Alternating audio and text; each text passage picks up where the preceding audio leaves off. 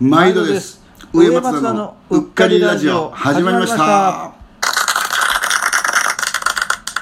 昭和平成を駆け抜けたおっさん2人がお届けするおっさんによるおっさんのための番組です。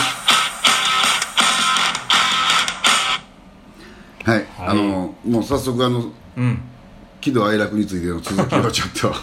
おっさんの喜怒哀楽ね、うん、まあ、はい、俺感動しいなんやいうこと話したんですけど、はいはい、北の国からのねそう上さんはなんか最近なんかもう涙したことあるん？最近でもね結構最近泣いた。あ、まあ何で？俺慣れて泣いたかな。慣れて泣いたの。でも結構泣くんすよ。うん。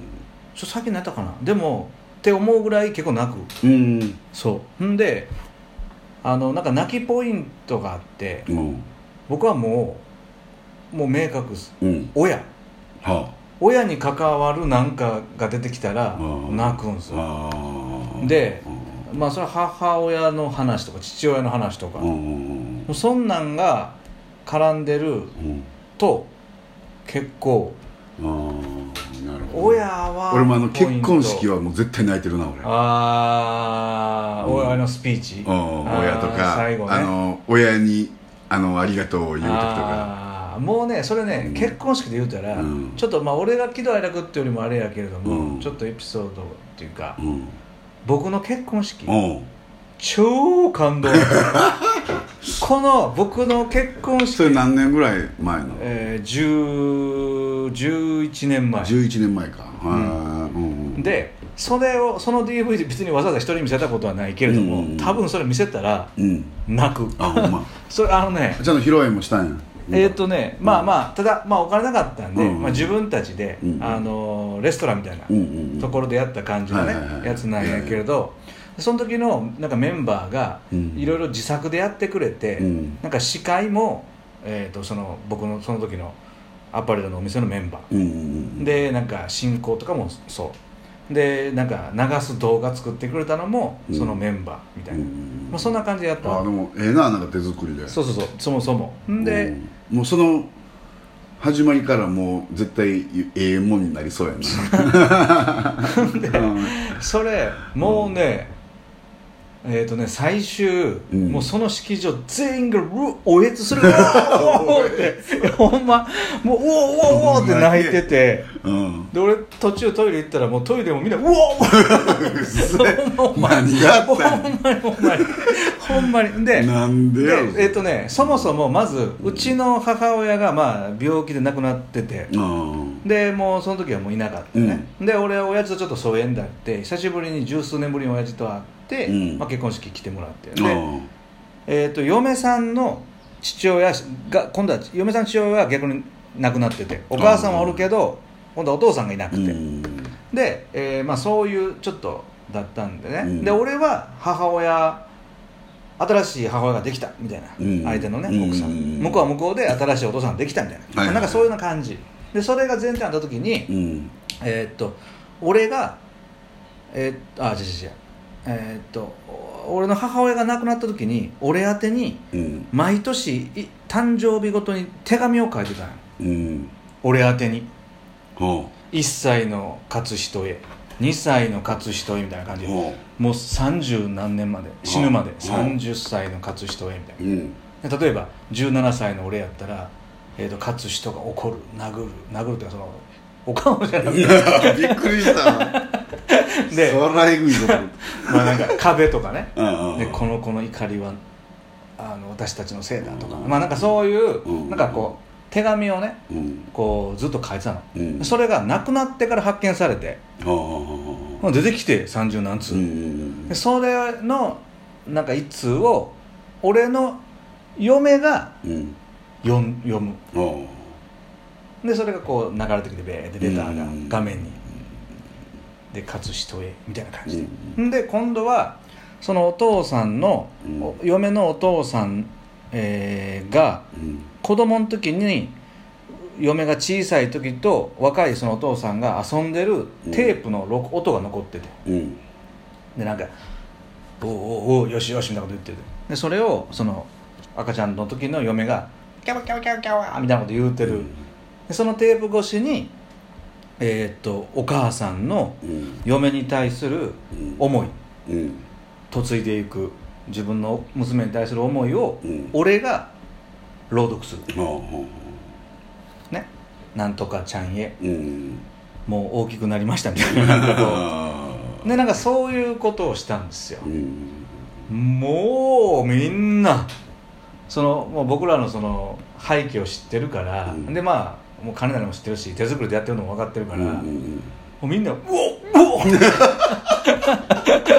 おおってほんまにこれもうずっと言われたもんあもう 2,3 年まで後までこの結婚式今までで一番感動したからぜひ見たいなそうそうそうそう、うん、なんかまあちょっと結婚式で言えばね、結婚式で言えばなんかそういうあったっすね。だからまあ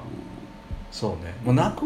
まあ、感動はやっぱ親ですね、親が絡むと、ね、特にそのおっさんになるとより涙ボロくは俺はなってるんやけど、うん、やっぱりそういうところはあるかあるある、もうね泣きたいって思う時があって、うん、でもそれでもうあえて見て、うん、そのビデオをもう一回見たらいいやん、結婚式の自分の結婚はなかなかね、でも例えば、うん、かりゆしなんちゃらのアンマーっていう曲があるな、沖縄の、うん、でうち母親が奄美大島とか沖縄系なんで、うん、もうあれはもうドンピー、うん、もうなんかストーリーもなんかドンピー、うん、ああそんなんやったねドンピー言うよドンピシャねそうもうほんまなんか、うん、夜中帰ってきたら母親がご飯作って待ってたとか、うんうん、他のずっと24時間働くような感じの生活やったから、うん、なんかああいうのもすごくもうそのままとか、あんなんは結構もうポロポロポロと、うんうん、でもまあ年でもね今まで泣かへんかったようなことでも泣くのは出てくるかも、うん、僕そもそもちょっと話しちゃうんかな、弱いくせに強がってるものを見ても泣くんですよちょっと、はい、強いやつが僕あんまりね悟空見ても泣かないんですよなんか弱いくせに僕はワンピースあんまり知らんから分からへんけど、なんかそんなに強くないのに、うん、ヤムチャみたいな泣くんや。ヤムチャは弱いまま弱いからお前弱いやけやんけって、まあ、怒られるかヤムチャになんかそのこいつよね、これめっちゃ無茶苦な話すると、うんうん、北斗の拳で言ったらシャチとかあと銃座とか あとなんやろな霊か病気とかやから、だからその弱いのにもう精一杯頑張ってラオウの腕一本取るためだけに命かけましたみたいな、なんか姿を見るとうおこいつ男前やなみたいな、なんかねそういうこうめちゃくちゃ完璧なヒーローに対しては感動しなくて、ちょっとこう、うん、なんかそうでもわかるわかるね、でもなんか結構昭和のドラマはそういう主人公多かったんですよ。なんか完璧なヒーローっていうのはあんまりその少なくて、結構なんか人間味があったり、例えば特になんか僕とかやったら萩原健一とか証券とかがやるなんかそのヒーローとかって結構なんか人間臭くて、なんかなんやろちょっと汚いとこがあったり、うんうん、ちょっとずるいとこがあったり、うんうん、ちょっと弱いとこ、うんうん、人出してて結構、まあ、どんな役柄でも案外、うんうん、それは結構ねちょっと、まあ、泣くことはちょっと違うかもしれんけど、ちょっとその動きを見とって感動する、うんうんうん、そういうのはちょっとなんかなってきましたねだんだん、うん、なんかそうやね、なんかドラマとか見たらな、うん、重ねて考えてしまうもん、ね、あそういやそうなん多分そういうことなんかな、そう重ねてるわとは思わへんねんけど、重ねてやるぜと思って見てないんだけどな、そうなんかこう、うん、強がってるとかね、うん、そういうのある、めっちゃ笑ったもん何最近もうめっちゃ笑ったわ、これはでもないね、最近笑ってな、なんか俺もな、いやまあ楽しくはうん、やってんねんけど、うん、もう昔みたいになんかもうお腹痛いぐらい大笑いするようなことがあんまりないな、